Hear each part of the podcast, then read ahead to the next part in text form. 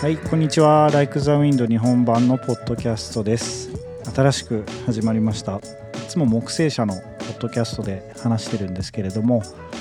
専用で作りました。ここだけで話す話がいっぱいあると思いますので、ぜひこれから聞いてください。それから、Like the Wind マガジンは10年ぐらい前にロンドンでジュリーとサイモンが始めたランニングのストーリーカルチャーっていうのを発信する雑誌なんですけど、えーっとそれの日本版ということで今年スタートしました。でサイモンとジュリーから日本の読者のみんなへってことでメッセージが届いているのでまずそれをちょっと聞いてください。その後僕が戻ってきてちょっと話をしますあの彼らのメッセージは英語なんですけどあの1分ぐらいなのでちょっと流しますねはい So hello Hi, how are you? very, very well. Hi. Japan has been incredible, amazing. Uh, the message from me is is uh, how honoured we are to have the opportunity to bring Like the Wind magazine to a Japanese audience, and we're looking forward to many, many, many readers discovering the great stories that uh, Mr. Kyo Fujishiro will be bringing to the pages of the magazine. And I think as well, what's super exciting is that we can also, uh, Fuji, uh, Kiyo is going to create stories from Japan that we can also bring back to our global readers because a lot of readers are not familiar with the running culture in Japan, and it's really important for us that it goes both ways. Um, the interesting thing is that we just think there's an endless variety of stories. Uh, there's no point at which we'll be repeating ourselves. The stories are uh, always engaging, always exciting. I think we are now at a point with Like the Wind magazine where things are really going to accelerate. So the Japanese version is the first step for us in a in a growth of the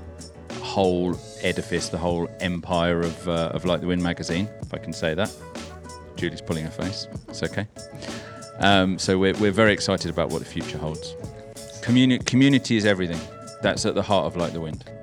はいということで2人のメッセージでしたね。あのー英語版のストーリーを日本語にできて日本の読者に届けられて嬉しいっていうこととあとは日本語のストーリーを英語にして逆にこう世界に発信していくっていうのもこれから一緒にやっていきたいかなっていうようなそんなようなことを言ってましたね。あとはあのランナー人それぞれ本当にいろんなストーリーが尽きることがないのでそれを日本語版と英語版も含めていろんな言語で雑誌に形にしていけるっていうのを楽しみにしてるとそんな話をしてましたねあの2人ともいいやつらなので僕も一緒にやれるのが楽しいなと思ってやってますのであのこれからもどうぞお楽しみにしていただけると嬉しいです。はい。ということでえっと「Like the Wind」はそんなわけでストーリーをこうまとめたドキュメンタリーというかカルチャー雑誌っ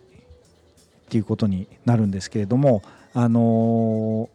レースとか記録の話も当然あの乗ることもありますし僕もレース出たりするの大好きなんですけどあのそういうこう楽しさを追いかけていくっていうことの他にあの例えばレース以外の日常の方が普通は長いかなと思うんですけど走りながらどっかに行って見える景色とか風景とか出会う誰かとかコミュニティの話とかあとはこう社会とか国とかいろんなことが関連してると思うのでそういう話をいろんな方がいろんな形で書いてますので、えーっといろんな方に本当に読んでもらえると嬉しいかなと思います。でランニングってこう幅広いあの言葉だと思うんですけどトラックロードマラソントレイルランニングファンラン日常のランニング散歩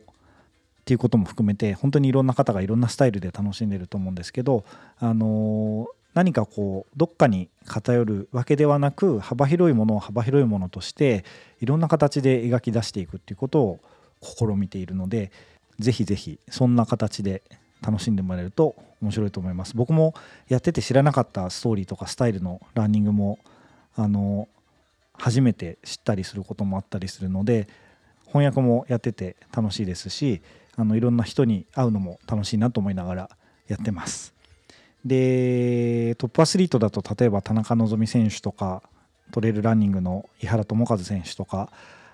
DJ ランナーモデルのロノさんとか日本だけでもいろんな人が出てくれてますしあの世界中本当に、えっと、ランニングカルチャーを作ってきたようなランニングクルーの話とかノックス・ロビンソンの話とか結構高齢の方で60歳を超えて走り始めた方の話とかもともとモデルで今はこうランナーに、えっと、ランニングの方にこう変化していった人の話とか、えっと、ランナーのメンタルヘルスの話とかチャリティーの話とかいろんなあのストーリーが入ってるので、えっとまあ、どっから読んでも楽しいかなと思うんですけどあの本当に、えっと、雑誌最初から順番に最後まで読むっていうのが好きな人とあの好きなとこから読む人といろいろタイプはあると思うんですけど読み方も自由ということであのいろんな形でぜひぜひお楽しみください。でえっとランニングをそういうふうにこう個人の方がいろんな形で語ってるっていうことの他に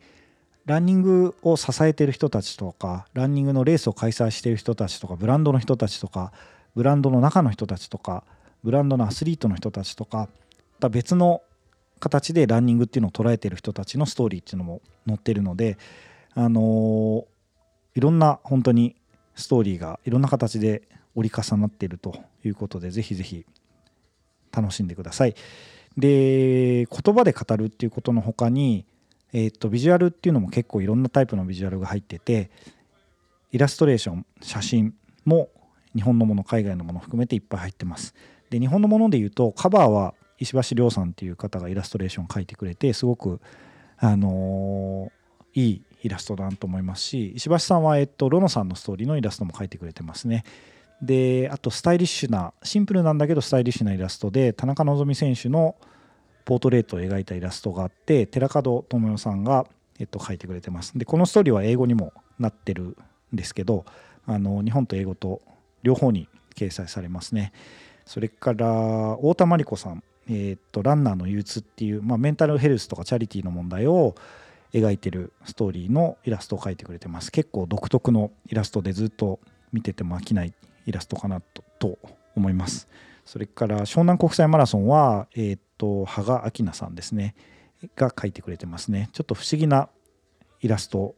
の印象にも見えるんですけど僕は結構好きでいつも羽賀さんのイラストは楽しみにしてます。でえー、っと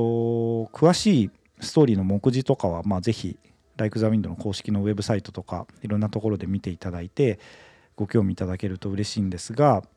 えー、っとせっかくなんで僕のお気に入りストーリーを1個だけ紹介、まあ、全部結構いろいろ好きなんですけど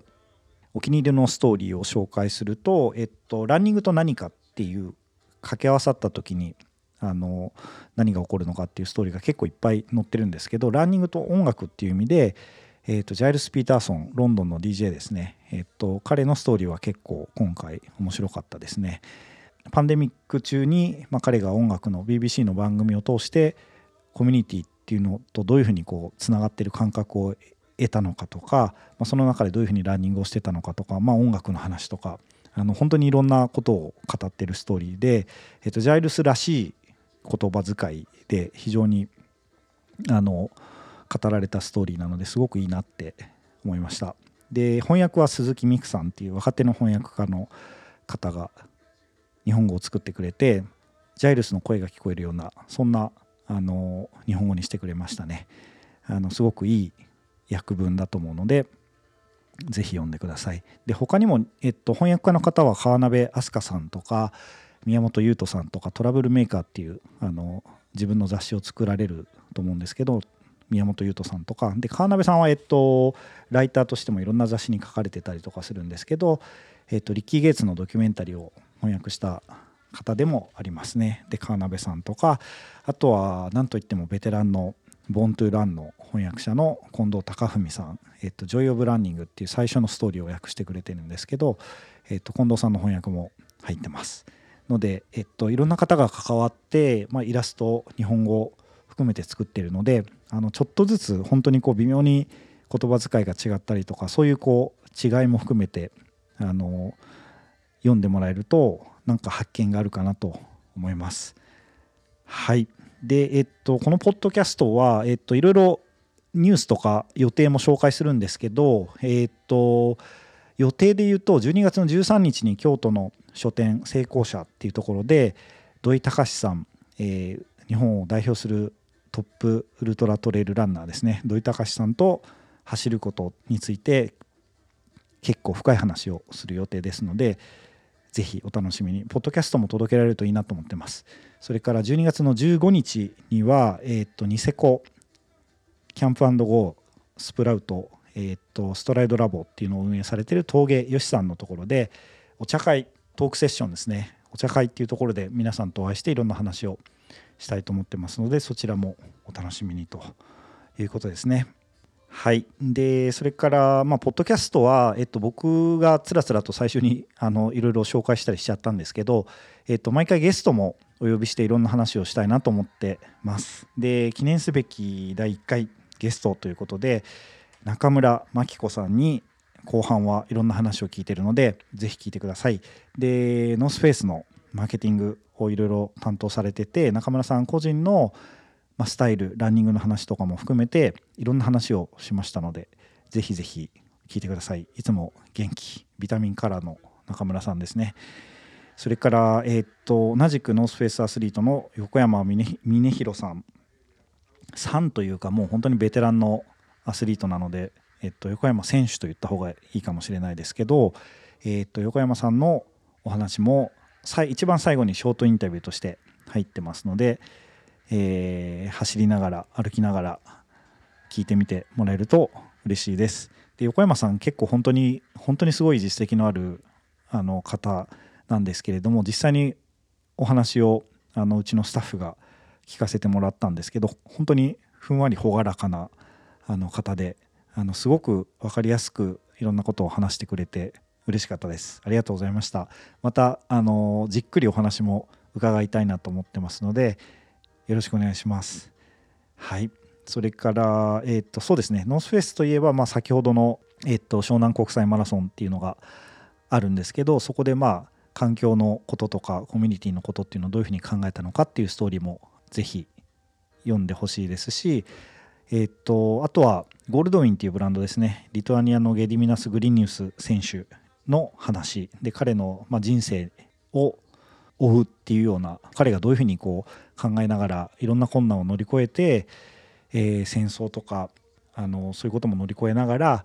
どういうふうにチャンピオンになって今どういうふうに走ってるのかっていうそういうすごく深い話を彼がしてくれてるのでそれもぜひ読んでもらいたいなと思います。あの実際にヨーロッパで取材したりして彼とも話しながら作ったんですけどあのすごく陽気ないい人っていう感じですごく楽しかったですね。あのまた会えるといいなと思ってます。はい、そんな感じで、なので、ポッドキャスト、えっと、前半はちょっとそういう紹介とかも含めてお話をしたんですけど、後半は中村さんのトークと、最後、横山さんのインタビューという形で、最後まで聞いてください。じゃあ、えっと、あと、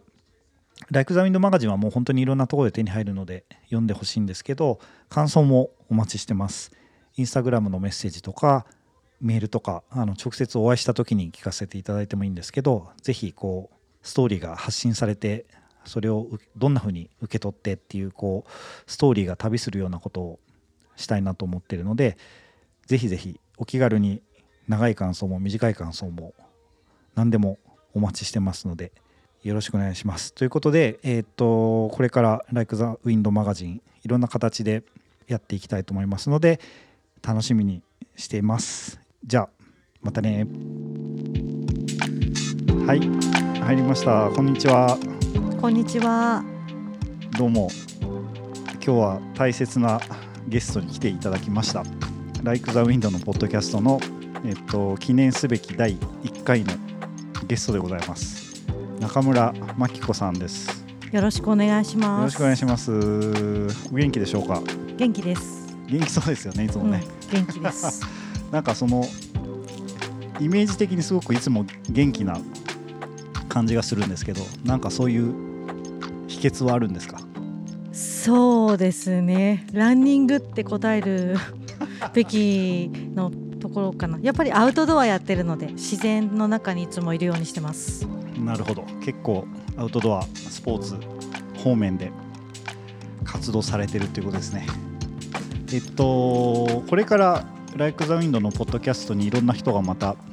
出てくれるだろうなと思ってるんですけど、はい。一応ちょっと順番を追ってやってみようかなと思ってまして、はい。えっと中村さんってこういう人っていう話をまずちょっと聞けるといいかなと。でいろんな人が出てくるから、まあ、毎回この人どういう人なんだろうっていうとこから聞いていけると分かりやすいかなと思っておりますので。大丈夫かな？そんな面白い バックグラウンドないですけどね。今今は、えっと、お仕事はノースフェイスの PR マーケティングマーケティング部ではい。をやられて。そうですね、うん。プレスもやってるので、うん。まあだから PR も兼任してます。兼任して、はい。結構いろいろお忙しい毎日ですよね。うん。本当に忙しいですあの具体的にどういう領域のマーケティング PR っていうのをやられてるんですか？えっと、マーケティング部は大きく分けるとライフスタイルとパフォーマンスっていうそのライフスタイルは、まあ、いわゆるファッションで、まあ、一般的な方は考える方でパフォーマンスっていうのはクライミングだったりトレランランマウンテニアリングとかそのいわゆるアクティビティですね。アウトドアアクティビティと紐づくカテゴリーに分かれチームに分かれていて私はそのパフォーマンスの方でもランとかトレランとかって言ってアスレチックって私たちは呼んでるんですけどそそのカテゴリーの担当になってます。おー結構アクティブな方の。そうですね。なんか私はあの汗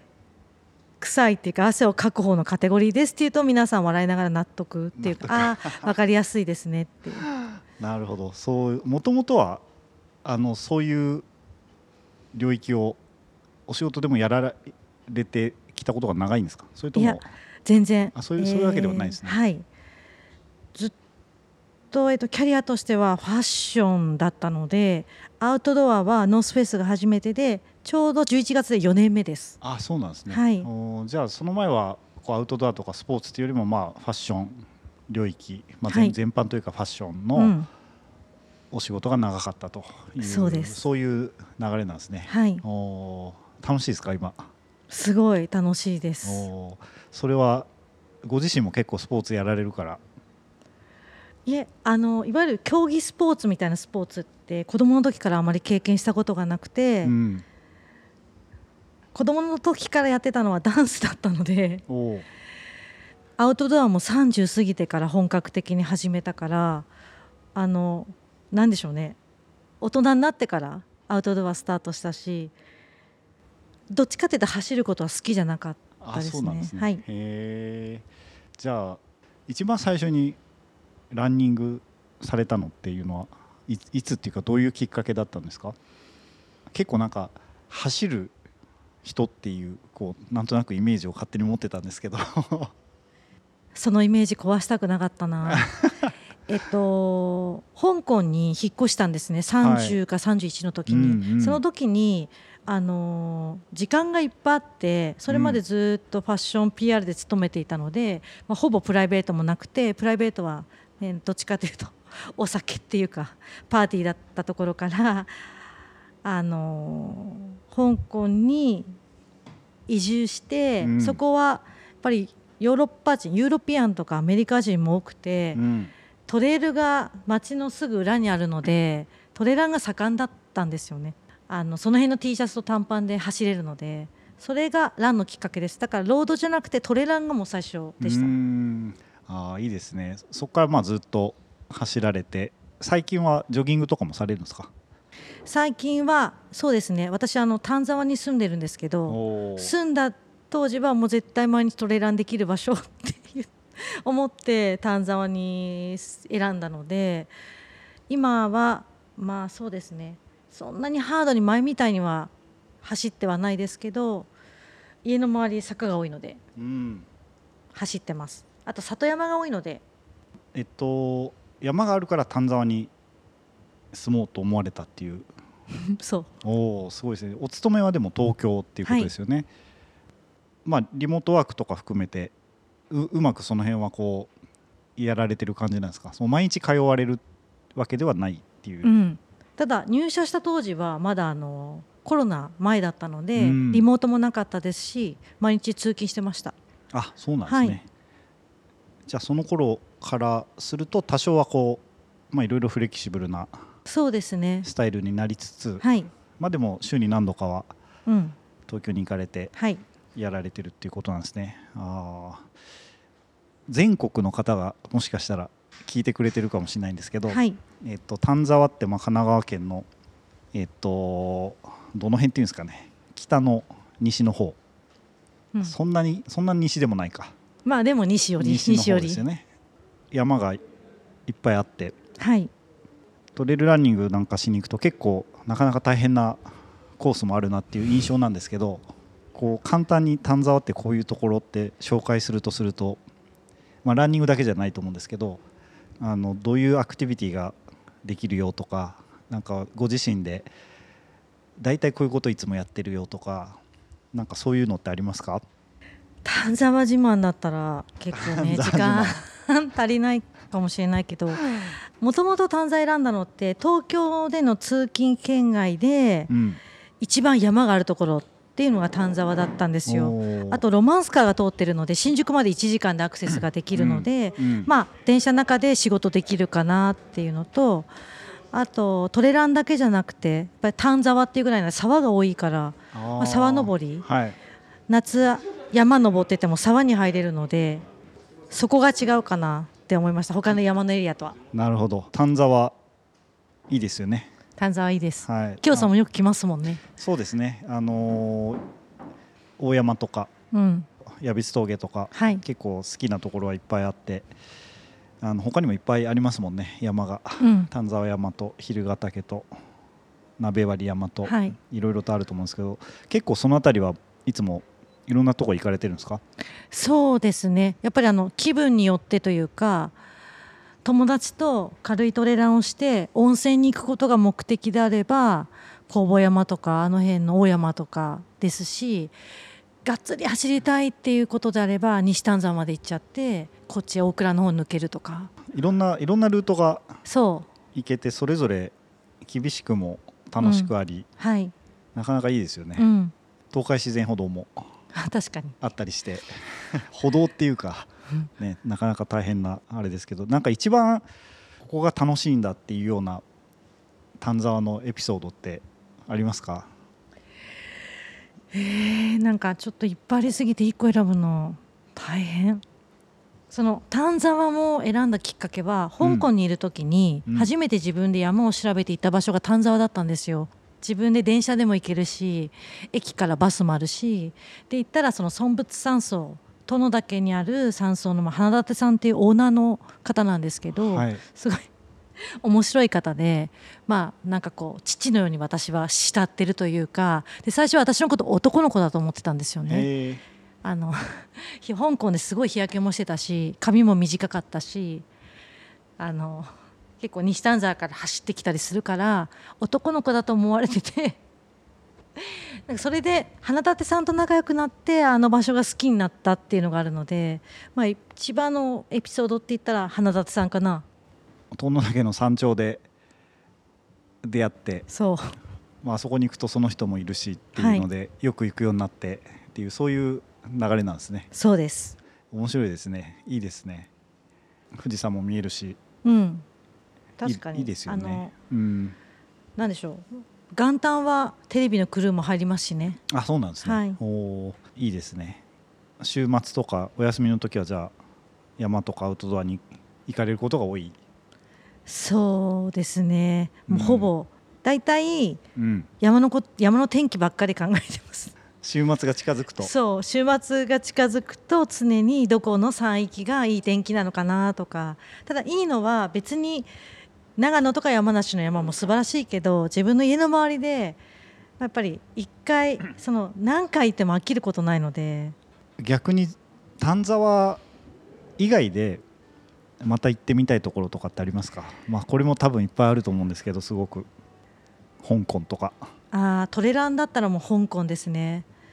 帰ってきてからも毎年香港には走りに帰ってたんですよ。うん。まあ初めて出たレースも香港だし初めてトレランのチームで走ったのも香港だからやっ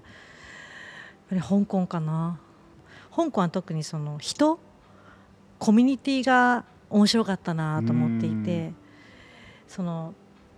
ダイバーシティもそうですけど自由みんな。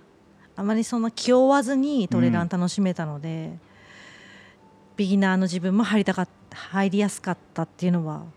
あるかな。いいですね香港のあの「Like the Window」の雑誌に今回は香港のお話は載ってないんですけど、はいあの香港の話も いつか載せたいですね。Like the Window 一番最初に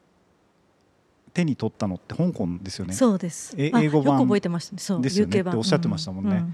うしかもかなり初期の頃のやつですよね多分ね。そうですね。うん、なんか香港にもそういう「ライク・ザ・ウィンド」の雑誌を読んでる方もいらっしゃるということなのでなんかストーリーもぜひ載せたいですねそのうちね。うんうんうん。うん。どどこであれだったんですか？書店じゃなくてランニングショップ。えっとね、トレランショップ。トレランショップに。ランニングトレランショップ。に置いてある、そう香お港うあのね小さいお店がいっぱいあるんですよトレランとかランの。一番あれはどこのお店だったかな？トレイルランナーが経営しているトレランショップに置いてありました。おーなかなかすごく役に立ちそうなお店ですね、うん。いろいろ情報もありそうですもんね。そうです情ね報とかそういうまあものがあるっていうこと以上にうんうんうん。みんないつも来るようなそういうことがすごくありそうですよね、はい。そういうのね。サブスクしてました。あ本当ですか？サブスクって言わないか。そのお店になんていうか香港にいた時はすごいアクティブにトレランやっていたのでレースも頻繁に出てたから、まあ、エナジージェル買いに行ったりとか、うんうんまあ、そのお店自体が友達との なんていうの集まり場所だったから、まあ、その度にいやなんかおしゃれな雑誌だなと思って最初こう写真集を撮るような気持ちで買ったのが初めてだったんですけど。当時からイラストとかビジュアルも写真もすごくいっぱい載せてたと思うので。はい、うん、おしゃれでした。よ。なんかパッと見ていいあのどうせ作るならパッと見て、うん。なんか嫌だなって思うよりはパッと見てなんかいいなって思う ものの方が、まあ、当然いいじゃないですか。そう。あの パッと見てなんか嫌だなって思う。メディアってどんなメディアなんだそう。まあなんかこう作品としてこう嫌なものを見せなきゃいけないっていうタイプのものも当然やっぱりあるはい。しジャーナリスティックのものはあるとは思うんですけど、まあ、やっぱりどどっちかに立つとすると心躍るものいいものっていう風なものはこうビジュアル的にも作れるといいかなっていうのは日本版でも思ってますけどね。うーあんの見て苦しいものとか苦しいものを見なきゃいけない時もやっぱ あるとは思うんですけどあのまあそれ以上により良いものっていうのをこう乗っけられていくといいかなと思って、うん。ああの別に宣伝じゃなくて、うんその何年も前の「Like the Window」持ってるわけじゃないですか私。今読んでも面白いんですうよ、ん。なんか時流に左右されないというか、うん。あのそうですね。なんかその時で終わらずにずっと後から読んでも、まあ、また新たな発見があるものとかね、うんうんうん結構ありますもんね。まさにおっしゃる通りです、はい。宣伝みたいになっちゃったけど。ありがとうございます。あの他の人に言っていただけるのが一番。自分で言っててもねあれだから。あの嬉しいことですね。はい。あのちなみに今回の日本版の1号はいはえっと28個か29個ぐらいのストーリーが入ってるんですけど、そうですよねはい。なんかどのあたりのが面白かったとか、これはちょっとあんま面白くなかったとか。このストーリーみたいなやつをいやもうどれも本当に読み応えがあったんですけどまあなんかその全部読んでみて読みやすい面白いと思ったのは一番最初の巻頭の Joy of Running。ああはい、うん。まあ、このイラストもキャッチーだったしこの喜びとは何かとか情熱を見つけるとか、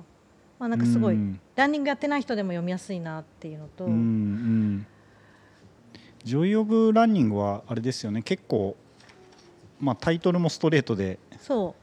まあ、 Joy of Running だしあの走ることはどんなことかっていう副題がついてて、なんていうのかないろんな引用とかロジカルに組み立てながらあのランナ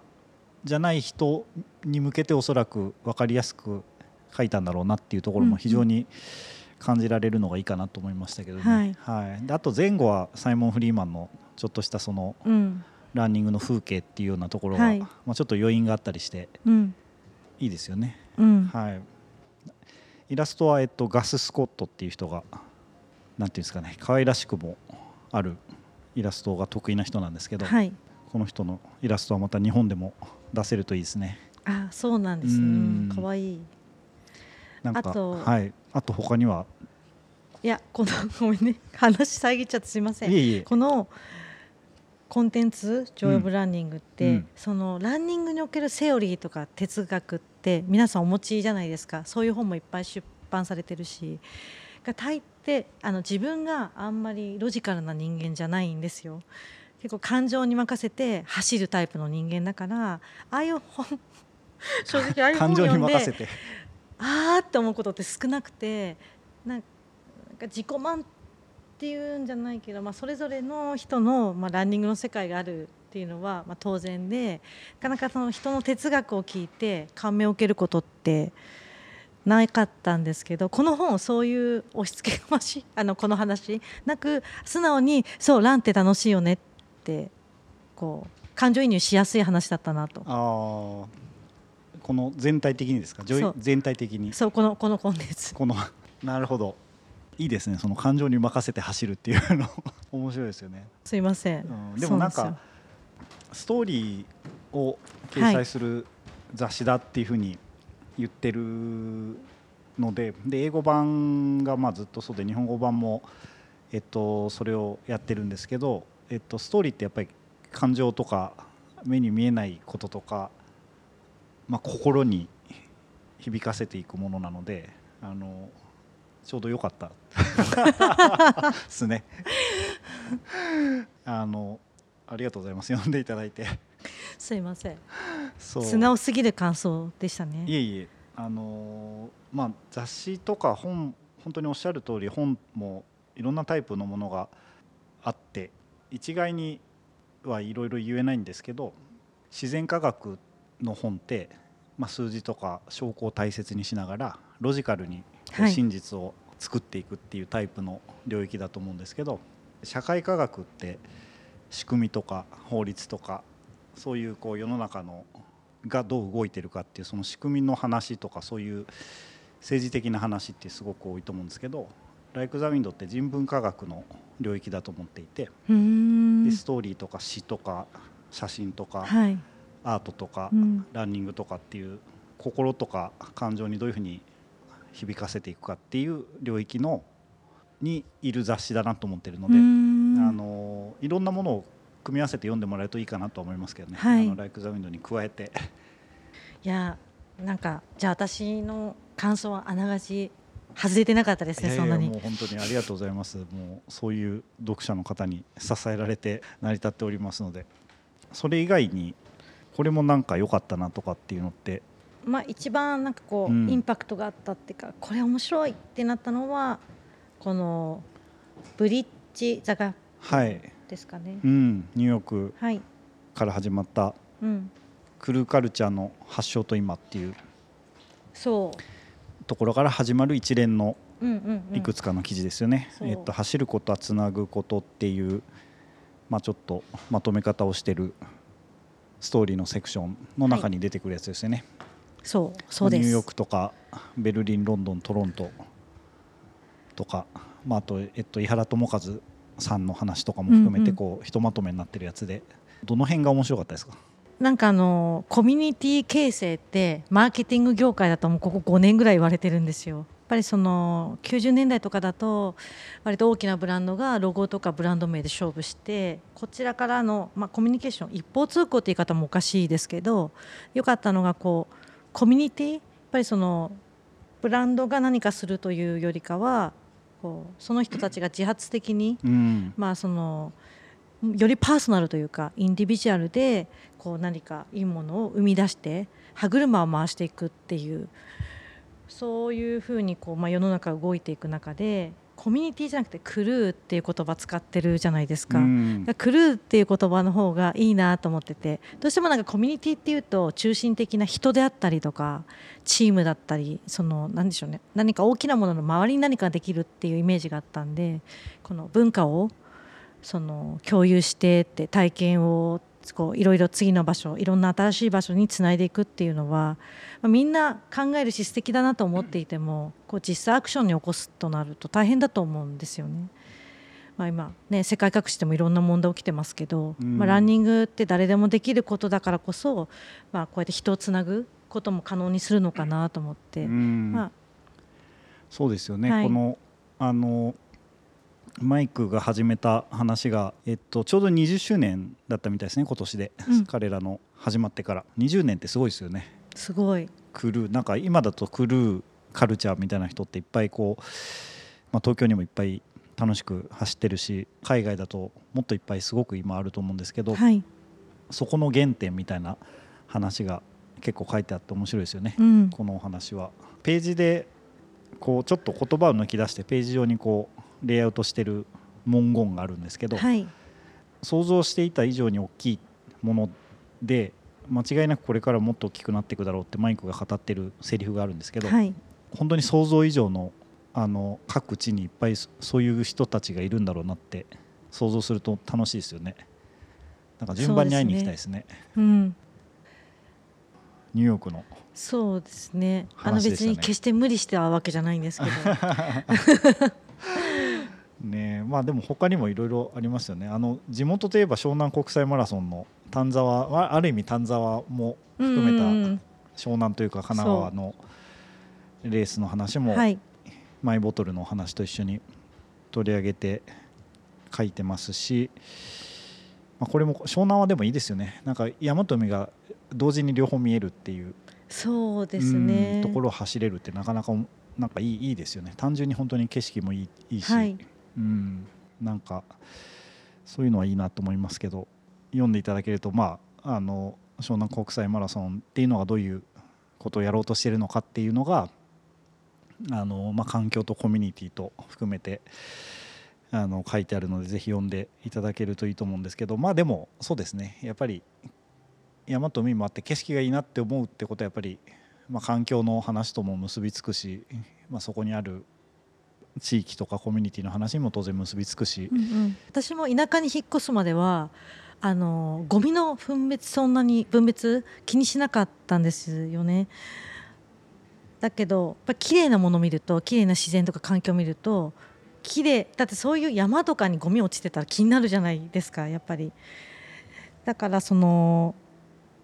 そういうものに触れるとやっぱりそれを後に残したいとかこの美しいものを誰かと共有したいって思うのは普通自然なのかなと思っててその流れから、まあ、そのマイボトルだったりとか次に続くサスティナブルなことそんなあの難しいことじゃなくて小さなところから何かやっぱり自分で感じる自分自身で何かを思って自発的に動けるようなっていうきっかけがランニングであればいいなっていうのは湘南国際として思いますね。そうですねなんかそのきっかけとか入り方がいろんな入り方があるといいんだろうなってきっとすごく思いますね。あの走る人はランニングから入るときっといいでしょうし、うん。まあ、サーフィンやる人はあのビーチクリーニングかららねビーチクリはい、入るとかっていうのでもいいし、うん。去年の湘南国際マラソン友達と一緒に3人で。応援に行ったんですけど、はい、で歩道を逆走しながら あの水晶バイパスを。そう。でゴミ袋をも持ちながらはい、でみんな走ってる人のジェル食べたやつとかを入れてあげると喜んでくれて、うん、でもあんまりあんまりそんな大きなゴミになんなかったんですよね。うん。もともとみんなちゃんとこうなんか捨てたりしてたのか、はい、でそのマイボトルっていうこともあってそのいわゆるそういうプラスチックを捨てちゃいけないんだっていうふうに意識的にも思ってた人が多かったからなのか。一生懸命集めたんですけどあんまりねゴミ袋が大きくならなくてみんな水分取ってたんですかね。あの天気良かったから。暑かったですよね。うん。うんカルピス美味しかったってみんな出たから。そうですね「ライク・ザ・ウィンド」にそういうわけでいっぱいいろんなタイプのすごく大きな話から本当に見見開きで終わるようなエッセイみたいなやつとか、まあ、いろいろとこう織り交ざってるんですけど、あのそういうふうな一冊になるといいなと思ってるのでうん。またこれからも、あのそういう皆さんの声っていうのが集まった時にこう一冊としてどう見えるかっていう、まあ、そういうものを作っていけるといいなと思っておりますので、楽しみにしてます。はい、あの引き続きストーリーはいろいろ募集中ですしあと「Like the Wind は」えっと、取材をして記事を書くっていうのも引き続きやりますしあのそういう組み合わせでいろいろ作れるといいなと思います。あじゃあ UK と同じく一般の人のそのランニングのストーリー募集されてるんですか？募集もね、あのーします、はい。あのーまだちゃんとメールアドレスはあるんですけどさあストーリー募集って言っても、ねさど どれぐらいの分量で送ればいいのかとか多分 いろいろいろいろとこうね究極的にはどんなものでもあのいいんですけどロングフォームと呼ばれるちょっと長めの記事っていうのを中心に載せているので、まあ、そういうこうある程度長いものっていう中で自分のその感覚とか感情っていうのがどういうふうに言葉にできるのかっていうのをこうややってみると非常に面白いかなと思うので、まあ、そういうものがいいんですけど、はい。まあ、そうじゃなくても短くてもやっぱり、まあ、その人の人のこうスタイルとして短いものっていうのが一番ぴったりくるようであればあのそういうものも当然いっぱいあってもいいと思いますし海外のあるメディアを見てて思ったんですけど、えっと、言葉にならない言葉っていうのを編集してるものがあってあのちゃんとした文章になってなくてはい。あの不完全なものであってもそういう表現としてきちんと載せるっていうことがあったりするんですけど、はい。あのなのであの要するにその長くなくてもいいっていう ことなんですけどあのまあいろんなフォーマットで集まるといいかなと思いますので。究極的に言えば音とかでもいいってことですね。音とかでもいいですよね、うん。言葉じゃなくて写真も多い。はい。で写真だけこう載せてたり今回そのランクリックっていう写真をキュレーションしたセクションとかもあったりするので必ずしも言葉のストーリーじゃなくてもやっぱり写真で何かこう語りたい、うん。まあ、ある瞬間を捉えたものっていうものもそれはそれでやっぱりこう見た人にとってはあるストーリーを感じるものに多分なると思うのであのそういうものも積極的に載せたいなと思うのであの写真とかもいいですね。イラストも。はい、特にねランとかトレラン写真いいですよね。この、うん。まさに言い忘れましたけど写真素晴らしかったです。いろんな写真もなんかいろんなのがありましたもんね、うん。今回。すごくスポーツの楽しみというか興奮みたいなのを捉えたものもあるしトレイルランニングのものもあればあのいろんなタイプのものがやっぱり出てくるなと思ったので引き続きもう手に負えないぐらいいっぱい 来てほしいですね、まあ、すでに手に負えないぐらい になっててどうしようか2冊目のやつどうしようかなと思ってるんですけど あの海外の記事も含めて。はい。ですね、はい。まあ、できるだけこうあのいろんなタイプの記事も含めながらやっぱりその人のその人のストーリーっていうのがのが中心になる雑誌なので、まあ、その人人の声っていうのがこう集まるとそれがあるシーンとかある時代の声になっていってそれがまあ長年経っても色あせずに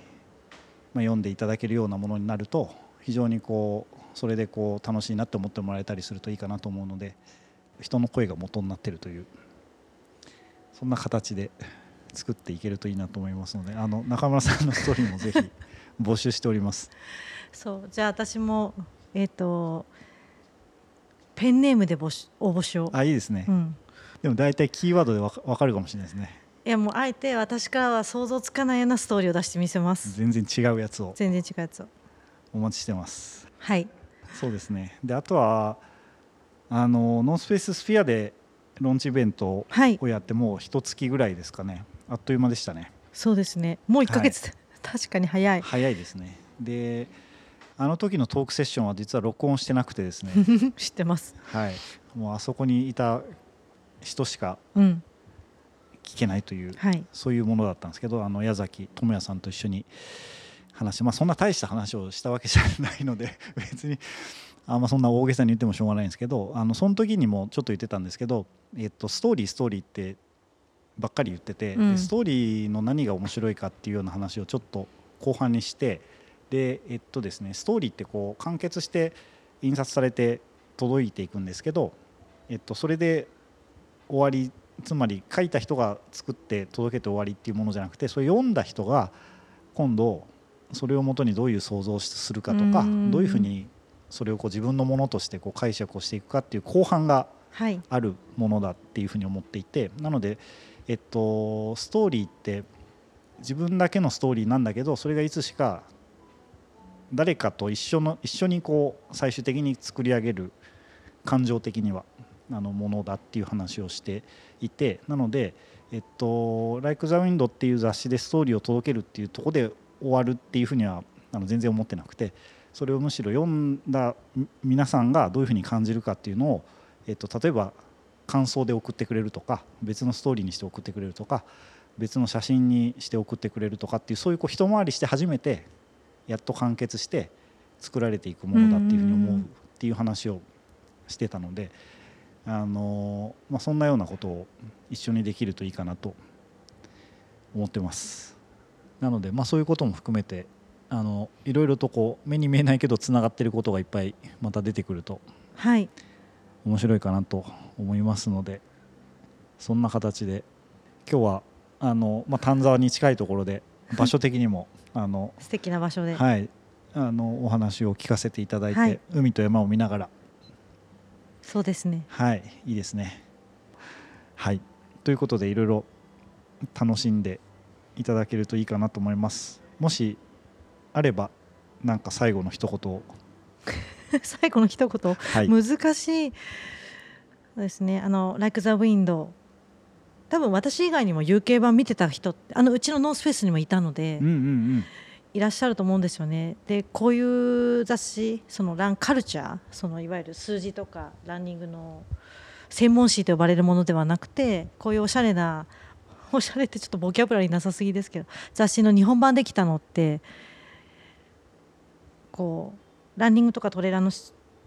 市場を活性化するっていう言い方はなんかねビジネスライクで嫌ですけど意味でも大きななんかインパクトなのかなと思ってて本当にさっきおっしゃった通りこの本読んでこう思ったとかのストーリーよかったよねとか。で世界の UK 版の、ね、記事が載ってるから日本だけじゃなくていろんな海外のランニングのストーリーもここで読めるからそういった意味でこの雑誌が一つのハブになればいいなと思ってます。そうですね。はい。じゃあまたじゃあ機会があればポッドキャストも イベントもいろんなことをやりましょはい、う。ぜひ。楽しみにしてます。はい。じゃあ走りに行きましょうか。そうですね。はい。せっかくだからはい。ありがとうございます。ありがとうございました。はーいはい、じゃあまずあのお名前からお聞きしてもよろしいですか？横山峰弘と申します。ありがとうございます。えっ、と普段どういう大会だったりとかどういう走りとのそのお付き合いというところでランニングとの関係あそうですね。まああの普段も100マイルレース出ておりまして、まあそれのためのトレーニングしてるんですけど、